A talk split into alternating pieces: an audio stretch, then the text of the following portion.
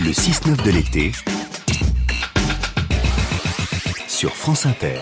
Bienvenue ailleurs à l'approche de la rentrée scolaire et si l'éducation nationale s'inspirait des pratiques dans les pays performants. La France est en tête du classement PISA qui mesure la performance des élèves. Dans les classes, petite révolution, les notes ont disparu, les élèves n'ont plus peur de se tromper, ils ont des séances de méditation et de relaxation pour apprendre dans un climat plus serein. Bonjour Sonia Boran. Bonjour Laetitia.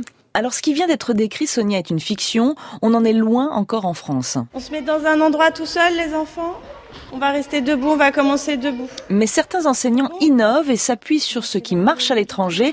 Un programme éducatif appelé Mind Up, par exemple, est très développé au Canada et fait des émules en France.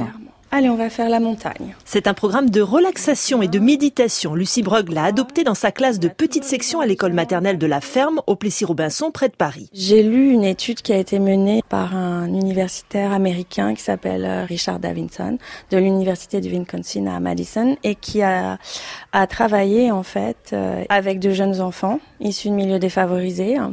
Et les résultats de cette étude sont très intéressants. Donc j'ai décidé de mettre ça en place dans ma classe. Donc euh, des très courtes séances euh, en début d'année avec euh, des exercices corporels, des exercices respiratoires, de visualisation mentale et de concentration sur un point précis. On recommence encore une fois et on relâche. Les élèves enchaînent les postures pendant 20 minutes chaque matin. Elouen et Ismaël, 3 ans et demi, expliquent. On a fait le cobra on se met sur le ventre et on pousse avec ses mains. C'est vrai qu'on fait tout le temps du yoga. Euh, on a fait l'étoile de mer. On s'allonge sur le dos. On ferme ses yeux.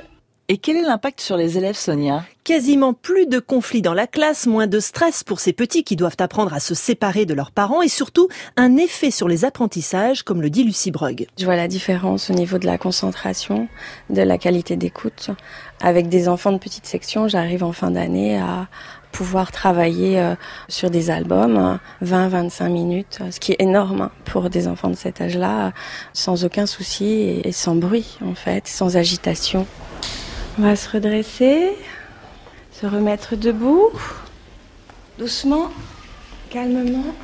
Il y a encore quelques années, le système éducatif français était totalement fermé à ces influences venues d'ailleurs, mais les choses évoluent. L'exemple le plus flagrant est sans doute la méthode de Singapour, une façon d'apprendre les mathématiques grâce à la manipulation, la visualisation des nombres, des quantités. Jean Nemo est directeur général de la librairie des écoles qui édite la méthode, venue tout droit d'Asie et pas très bien accueillie au départ. Ça a effrayé plutôt les professeurs, déjà pour une raison très pratique, c'est que c'était pas conforme au programme. Donc euh, de ce point de vue-là, euh, ils voyaient pas comment ils pouvaient faire leur, enseignement. Et d'autre part, euh, c'était considéré comme quelque chose d'exotique. Alors est-ce que c'était un, un Singapourien qui un beau jour s'était levé et s'était dit tiens on va enseigner les mathématiques de cette manière? Ou est-ce que c'était parce que les Singapouriens ont un gène des mathématiques ou une culture des mathématiques? Et en fait, quand ils sont rentrés dans le détail de la méthode, ils se sont rendus compte que non, c'est bien des techniques, des façons d'enseigner, des concepts qu'ils connaissent déjà et que c'est simplement la mise en œuvre de la méthode qui fait sa force. Et la méthode est désormais préconisée par le ministère de l'Éducation nationale. Merci Sonia Boran. On poursuit le débat tout de suite avec notre invité.